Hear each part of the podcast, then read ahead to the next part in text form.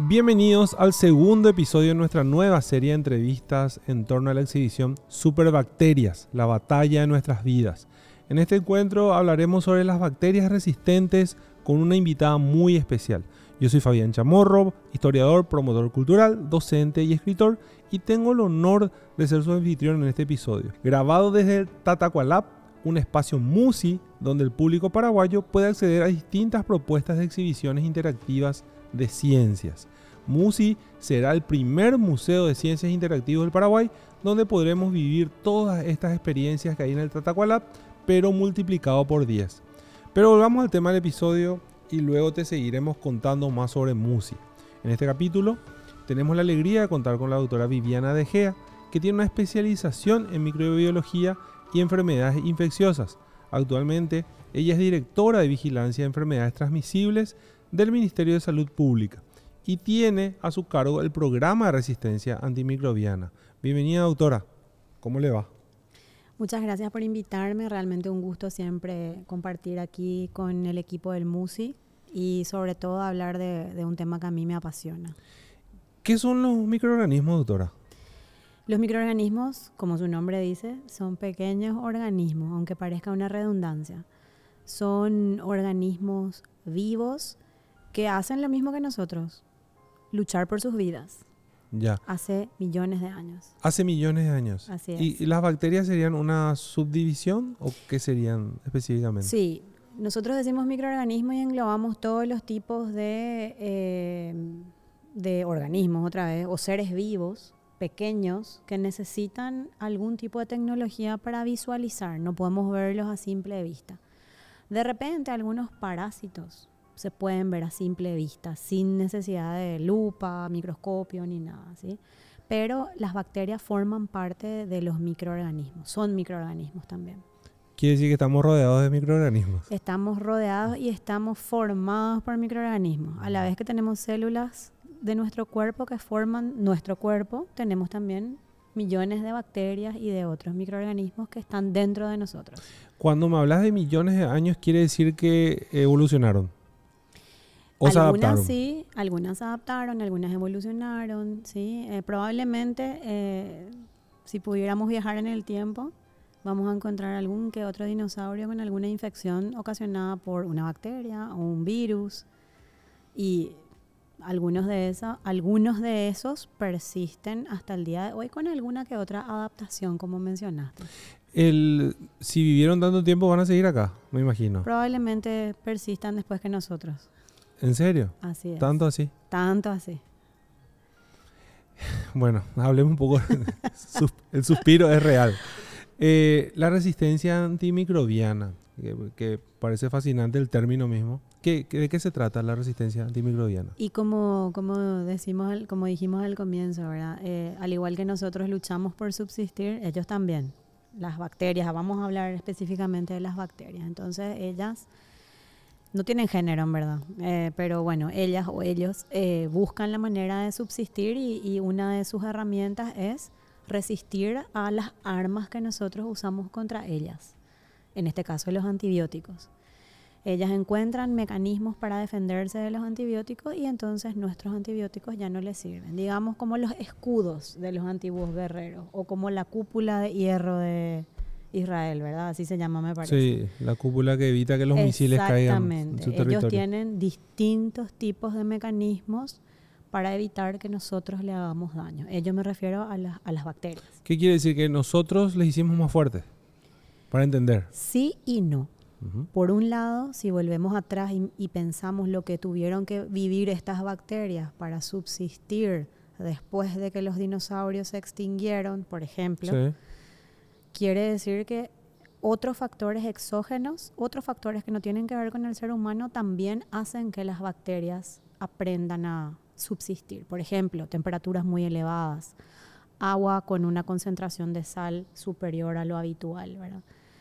Entonces, hay otros factores fuera del ser humano que también eh, eh, las bacterias aprenden a defenderse. Y luego estamos nosotros también, que nosotros al darle una muestra de lo que le podemos hacer, darle un antibiótico, ellas van aprendiendo cómo defenderse de ese antibiótico. Ese antibiótico deja de funcionar una vez que se adaptó la bacteria. Así mismo. ¿Y cómo podemos hacer para que eso deje de ocurrir? O sea, que dejen de ser resistentes a nuestros remedios. Y hay, eh, realmente la respuesta no, no es sencilla y, y, justamente requiere un enfoque bastante amplio y como nosotros decimos multifactorial o multisectorial. Por un lado, dentro de lo que es salud humana, tenemos que usarlos solamente cuando son necesarios, usarlos a los antibióticos. Es decir, que si yo sé que un resfrío no está ocasionado por una bacteria, no tengo por qué usar antibióticos. Un resfrío generalmente está ocasionado por un virus. Los antibióticos no le hacen nada y nunca le van a hacer porque es otro tipo de, medicamentos.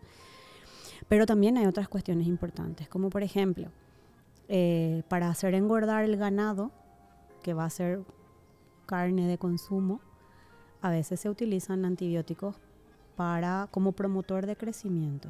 Eso también es una práctica que debemos ir evitando, sobre todo la gente que se dedica a la ganadería. Eso escapa a lo mejor de nosotros dos, ¿verdad? Y después hay algo muy importante que es el cuidado del medio ambiente. Eso también es importantísimo y eso sí nos corresponde a todos los sectores, ¿verdad? No tirar nuestros antibióticos en cualquier lugar, que las plantas de tratamiento de agua de, de, de desecho estén realmente tratadas, o sea, es una respuesta combinada. Volvamos al tema del animal, la bacteria, o sea, las bacterias que resisten los remedios se adaptan al, al, al animal, o sea, al, dentro del cuerpo del animal y eso pasa al ser humano cuando se consume. Se, exacto, sobre todo cuando consumimos, por ejemplo, carne poco cocida. Yo puedo estar consumiendo una bacteria que tiene ya aprendió a defenderse de los antibióticos que esa pobre vaquita recibió para engordar. ¿sí? Por un lado eso. Por otro lado, esa vaca, sus residuos, sus heces van a la tierra y la tierra se contamina. Es como un ciclo sin fin de contaminación con bacterias resistentes. Increíble. Vayamos ahora a las acciones en, en Paraguay con respecto a no solamente la microbiología, sino cómo estamos tratando de estas superbacterias en nuestro país. Y la, la, respuesta, como te dije al comienzo, ¿verdad? es compleja, es multifactorial y multisectorial. El país desde el 2018 cuenta con un comité nacional intersectorial donde estamos representantes de salud humana, salud ambiental y salud animal, salud vegetal también. Cuatro componentes somos, donde hablamos de estos problemas. Lo que pasa que, bueno, de repente no es todo tan rápido. Entonces, eh, eso es lo que estamos haciendo como país, trabajando en esas, en, esas, en esas cuestiones que debemos dar respuestas conjuntas. Ya se hicieron algunas cuestiones muy importantes, como por ejemplo ciertos antibióticos, voy a decir el nombre, como la colistina, que es un antibiótico muy importante para, para, los humanos cuando tienen infecciones graves. Ya desde el 2019 está prohibido utilizarlo en los animales, eh, en el ganado, en los animales de consumo, digamos. Entonces está prohibido por el ente regulador que es el SENAXA. Ese es un, gran paso para el país. ¿sí? Entonces ya la carne que hoy nosotros consumimos no no fue tratada o no debería haber sido tratada en, de ninguna manera con ese tipo de antibióticos. Eso es un logro. Es un a, gran ni- logro. a- nivel país. Así es. ¿Y qué falta? O sea, ¿qué, ¿a qué tenemos que apuntar como... eh, ya sé que es complejo y que tiene que ver con varias institu- instituciones, pero ¿qué, qué faltaría como para que podamos trabajar mejor con esta, contra estas superbacterias? Y seguir avanzando, o sea, cada paso que se da es un paso adelante, ¿verdad? No, no pensar que porque todo es muy difícil no lo vamos a hacer. Entonces, si bien los pasos son pequeñitos y a lo mejor no se dan muy, muy rápido, tenemos que av- avanzar. Esto del MUSI es un complemento, de hecho no es un complemento, es una piedra fundamental, una piedra angular que es la vinculación con la sociedad. Porque hasta hoy, hasta ahora, hasta antes del MUSI, esto estaba muy confinado a los que trabajamos en el tema, ¿verdad? Las personas de la sociedad que no tienen absolutamente ninguna relación con ninguno de estos componentes no tenían conocimiento de esta problemática. Entonces, una recomendación internacional es vincular a la sociedad civil a ser parte de la solución. O sea, eso es fantástico.